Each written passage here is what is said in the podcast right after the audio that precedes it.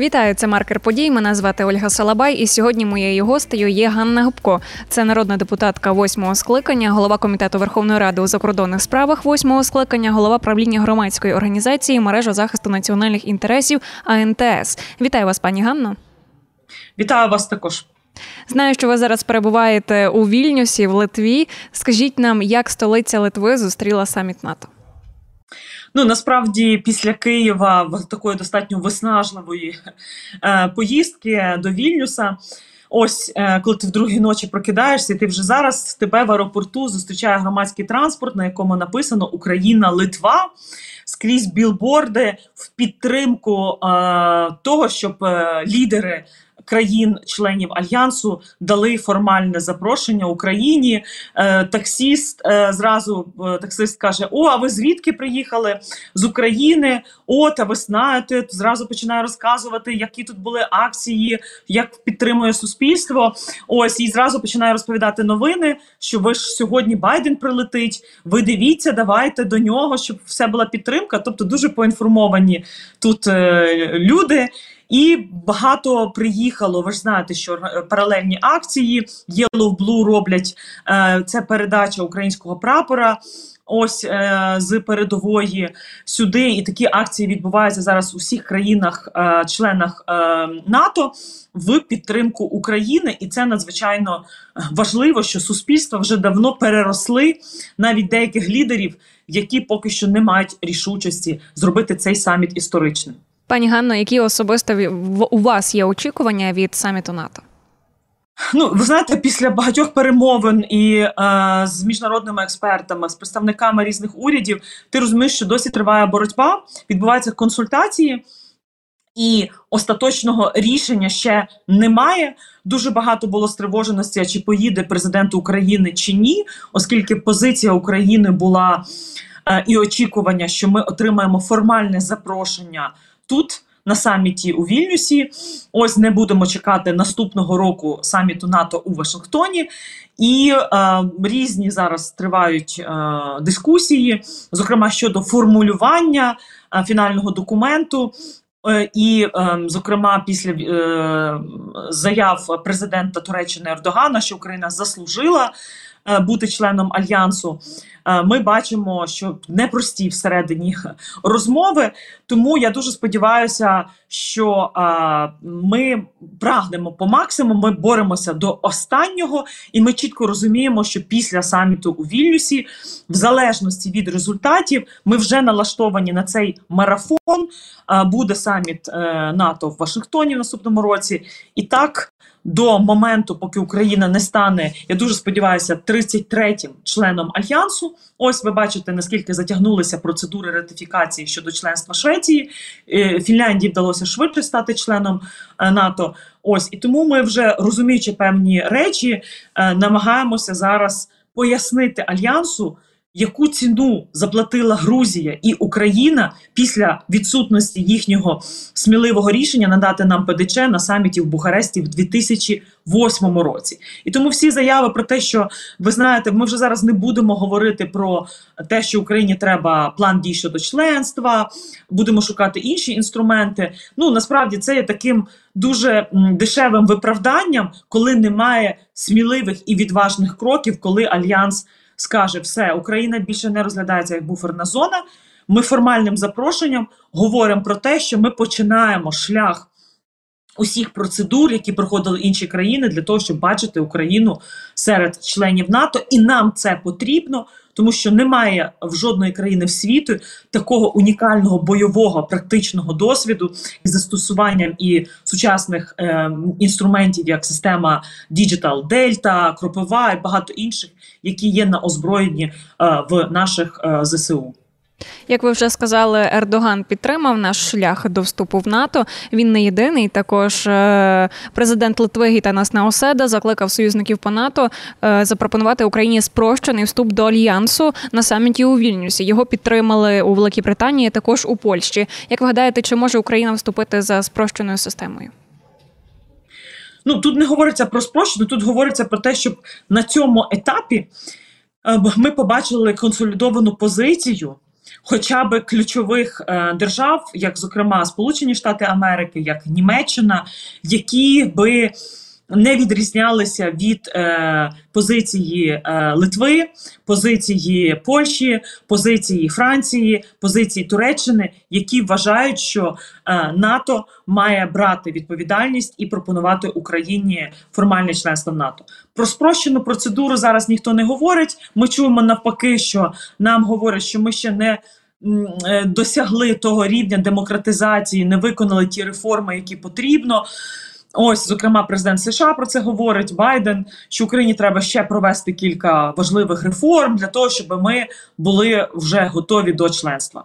Але мені здається, що це певні подвійні стандарти, тому що багато країн-членів НАТО які е, після особливо 1997 року приєдналися до альянсу, вони не були перфектні з точки зору боротьби з корупцією, з точки зору всіх критеріїв взаємосумісності. Ось і вже в процесі набуття членства вони вдосконалювалися, і навіть зараз.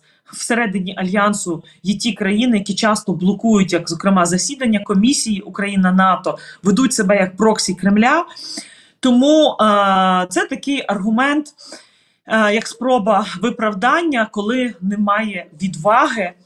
Е, ухвалювати історичні рішення, робити висновки із помилок, зокрема саміту Бухареста, ось і е, забезпечувати е, ті е, кроки, цей поступ, який зробить альянс глобальним гравцем, тому що Україна в НАТО.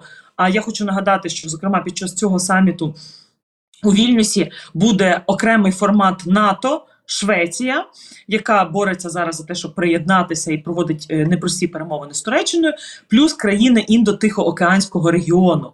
Це буде Японія, це буде Південна Корея, це буде Австралія і Нова Зеландія.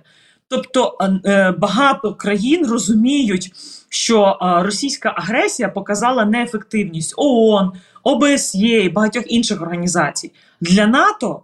Членство України в перспективі якраз і дозволить НАТО зробити ефективною організацією з точки зору запобігання превентивних е, можливостей, е, зважаючи на наступ.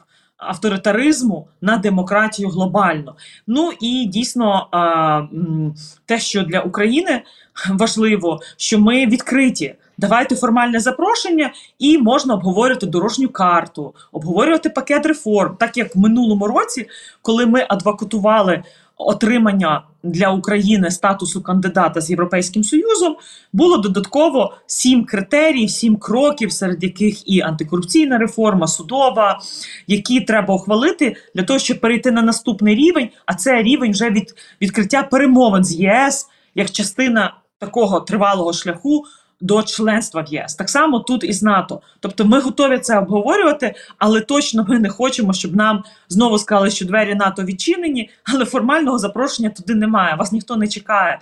Тобто, ми не хочемо бути знову там буферною зоною, сірою а, зоною, як це було до того, коли Росія розуміла, що вона може нападати і атакувати Україну, і так далі.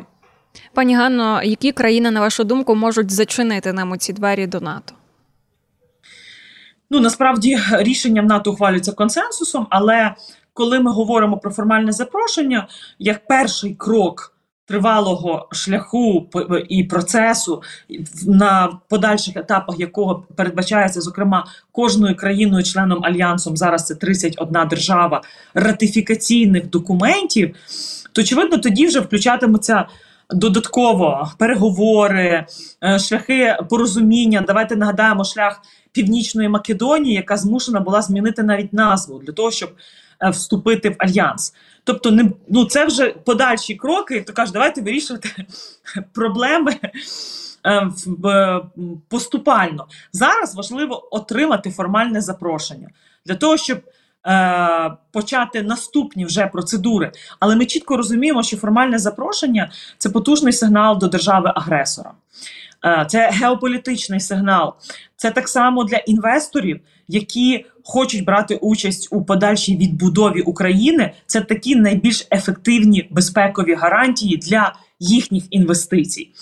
Це так само величезний мотиваційний е, заряд, зокрема і для реформаторів тому що маючи це запрошення, ми маємо певні важелі впливу для того, щоб далі тиснути на український уряд, парламент, президента, е, пришвидшувати ті реформи, які важливі в безпековому оборонному. Секторі е, співпраця з навіть на шляху до до НАТО це можливість бути частиною багатьох програм. Це е, те, що стосується обміну секретною інформацією, це питання кібербезпеки, це е, е, можливість ділитися досвідом там, де Україна має унікальні рецепти і рішення протидія гібридним воїнам, е, право війни, е, протидія дезінформації, пропаганді. Це реальні війна, війна, яка вже триває десятий рік проти України. Фактично, Росія чинить геноцид проти нас. Тому, безперечно, Україна як contributor уже європейської безпеки, вона зміцнить альянс, і ми це намагаємося пояснити. Запрошення України в НАТО це найефективніший і найдешевший спосіб запобігти глобальнішому протистоянню, коли війна може вийти за територію України, і е, Росія буде сприймати слабкість альянсу як запрошення до нових гібридних атак.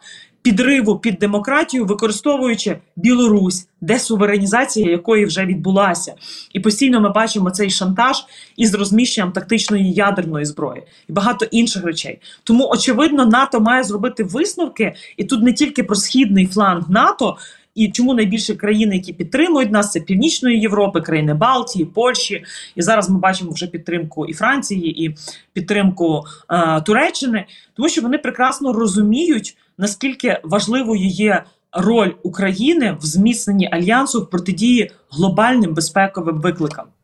А чи може Угорщина, яка ми всі знаємо, як реагує на все українське, якось вплинути на запрошення України до НАТО або ж на гарантії безпеки для нас? Ну, очевидно, на подальших кроках е, Угорщина може чинити різні підривні дії, е, е, саботаж, блокувати рішення, як це було. Перед тим хочу нагадати засідання, зокрема найвищого рівня комісії Україна НАТО. Ось як Угорщина блокувала санкційні пакети на рівні Європейського союзу, чи коли, наприклад, Кіріл Гундяєв і так звана Московська церква яка є частиною цієї машини війни проти України. Просто Кирил не потрапляв в санкційний список. Чи, наприклад, е, санкції проти Росатому так само не були включені в санкції Європейського Союзу.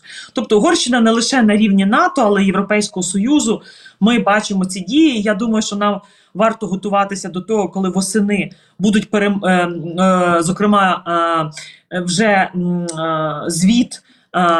Європейського союзу щодо виконання нами критеріїв для відкриття перемовин, Угорщина буде використовувати рішення Венеційської комісії про як вони це називають недбайливе ставлення до неповагу до нацменшин, зокрема угорців на Закарпатті. От тому від Угорщини треба чекати багато різних е, сюрпризів, я б так сказала. От але я думаю, що на той момент, як ми туди прийдемо, різні моменти можуть статися. Ось нам треба продовжувати працювати з угорським суспільством, пояснювати, чому це в інтересах Угорщини і яку шкідливу шкідницьку роль займає Орбан, і що це якраз проти їхніх національних інтересів, зокрема. Пояснювати, чому нагадувати, як е, радянські танки були е, в Будапешті, от ці історичні паралелі. От е, продовжувати інформувати суспільство, працювати з тією опозицією, яка готова в парламенті угорському демонструвати фільми, виставки і е, підтримувати, зокрема, Україну на євроатлантичному шляху. Пані Ганно, от Financial Times пише, що на саміті НАТО готують спільну декларацію щодо зобов'язань країн стосовно України. І от цю декларацію мають підписати чотири з п'яти найбільших військових держав НАТО: це Сполучені Штати, Велика Британія, Франція і Німеччина. Чи взагалі ми можемо розраховувати на таку декларацію? Як ви гадаєте? Ну насправді ця декларація, як ми маємо Рамштайн коаліцію де більше 50 держав е, чують потреби нашого міністерства оборони генштабу і намагаються е, їх забезпечити. Але навіть дивлячись на наступ України, ми не отримали всього, що нам потрібно, і не маємо навіть е, переваги в повітрі, навіть рівності air parity в повітрі. Тому е, очевидно такі гарантії допомоги, тому що це не є гарантії безпеки. І тому оці всі маніпулятивні трохи наративи, коли військово-технічну допомогу мають е, чи хочуть показати як гарантії безпеки, з привілеєм доступу до технологій, до ринку зброї і так далі. Ні, давайте ми будемо вдячні, звісно, за допомогу. Вона нам критично важлива і її потрібно в рази більше. Ось і тут немає якогось одного геймченджера, того, що змінить хід ведення війни. Нам потрібно і більше боєприпасів, нам потрібно більше і танків, нам потрібно винищувачі. Нам потрібні атакамси чи британські штормшедови. Ось е, тобто, ми чітко розуміємо, що нам треба більше, тому що у війні на виснаження Росія до реалій. Війни адаптовується, Іран допомагає забезпечувати дрони камікадзе. Вони задіяли всі їхні е, науково-дослідницькі інститути для того, щоб і самому робити, і керовані бомби, і е, інші види озброєнь. Тобто, е, щоб зокрема і до цього осіннього сезону продовжувати знищувати нашу критичну енергоінфраструктуру. Тому нам треба більше систем протиповітряної оборони. Тому давайте чесно говорити. Я би розділила е, забезпечення військово-технічною допомогою для зміцнення обороноздатності. Це напрям, який є стратегічний, але запрошення України в НАТО він також не менш стратегічний, тому що це все пазли чи частинки стратегії перемоги, не лише перемоги е, України проти е, держави-агресора, терориста, але й перемоги НАТО, перемоги Європейського союзу, перемоги всіх. Е, тих держав, які нам допомагають, це так само і питання країн глобального півдня, які залежать від України в забезпеченні продовольства. І тому мені дуже хочеться, щоб е, ми почали говорити не просто про продовження зернової угоди, а ми говорили про демілітаризацію Чорного моря і про те, щоб прибрати російський флот і е, е, росіян звідти, які намагаються монополізувати Чорне море, перетворити його в це російське е, болото, де вони хочуть домінувати, за, е, за, заперечуючи право на свободу навігації, свободу пересування, е, е, свободу торгівлі. Ну і е, для того, щоб Україна могла здійснювати експорт і мільйони е, людей в країнах Африки, країнах глобального півдня не е, відчули на собі голод. Тому тут треба говорити про ширші аспекти, і не можна, скажімо там, військовою допомогою е, умити руки і сказати, що тепер е, ми вам і надалі, як як стільки, скільки треба, ми з вами. По-перше, нам треба значно більше. І якщо ми говоримо, а що таке стратегія перемоги, то крім збільшення військової допомоги, це так само і запрошення України в НАТО для того, щоб почати цей процес подальших кроків для членства. Це так само і конфіскація російських активів, особливо е, активів Центробанку. Це так само і жорсткіші. Санкції для того, щоб бити на російську економіку, і вони не здатні були виробляти нову зброю проти України і продовжувати війну. Тому є кілька фронтів, напрямків, і тому нам хочеться бачити стратегію перемоги, а не просто стратегію виснаження Росії за рахунок, зокрема, і України, тому що після успішного контрнаступу влітку минулого року ми значно швидше і в значно більшій кількості очікували військово-технічну допомогу для того, щоб продовжувати серію контрнаступів до моменту повного звільнення усіх наших. Територій і відновлення порушеного міжнародного права, базованого на на повазі до міжна, до е, міжнародних е, конвенцій, законів, яке Росія порушила. Ну і звісно, напрям трибунал Е, проти російської агресії, документування всіх воєнних злочинів, злочинів проти людяності, екоциду це ті напрямки, якими Україна займається, і це і є стратегія не лише поразки ворога, але й деімперіалізації Росії, коли Росія більше не буде загрозою не лише для України, але й для європейського континенту. Тому ми пояснюємо, що дорогою до сталого миру є якраз і чи передумовою членство України і в ЄС і в НАТО в паралельно із військово-технічною допомогою. До речі, щодо загрози в Росії вже почали погрожувати своїми так званими реакціями на рішення на саміті НАТО. Речник Путіна Пісков каже, що вступ України до НАТО матиме дуже і дуже негативні наслідки для безпеки Європи. От як на таке реагувати? Ну, ми чули неодноразово ці всі заяви. На таке треба взагалі не звертати увагу, а діяти в інтересах е, альянсу, діяти в інтересах перемоги України, тому що ми чули неодноразово. Згадайте, що е, буде заяви, коли якщо Фінляндія і Швеція вступлять в НАТО, погрози. Коли Україна потопила нашими крутими ракетами Нептун е, Мос Москву, і теж було багато погроз. Але ми повинні чітко розуміти, що, е, наприклад, після Каховки, коли відбулася детонація, підрив е, Каховської гідроелектростанції, от е, очевидно, реакція мала бути більш жорсткіша. І захід, замість того, щоб з'ясовувати, хто це зробив, мали терміново накласти пекельні санкції, які обіцяли ще е, задіяти до повномасштабного вторгнення в Україну. Тому росіяни розуміють тільки мову сили. І чим більше буде потужних заходів, е, економічний фронт, надання Україні е, атакамсів для того, щоб ми могли зупинити постачання, зокрема і логістику е, на півострів, е, це надзвичайно важливо для того, щоб ми швидше просувалися і меншою ціною найкращих наших захисників і захисниць наближалися до перемоги. Дякую вам за розмову, пані Ганно. А я нагадаю, сьогодні гостею маркера подій була Ганна Губко, народна депутатка восьмого скликання, голова комітету Верховної Ради у закордонних справах восьмого скликання, голова правління громадської організації мережа захисту національних інтересів АНТС. Мене звати Ольга Салабай. До зустрічі.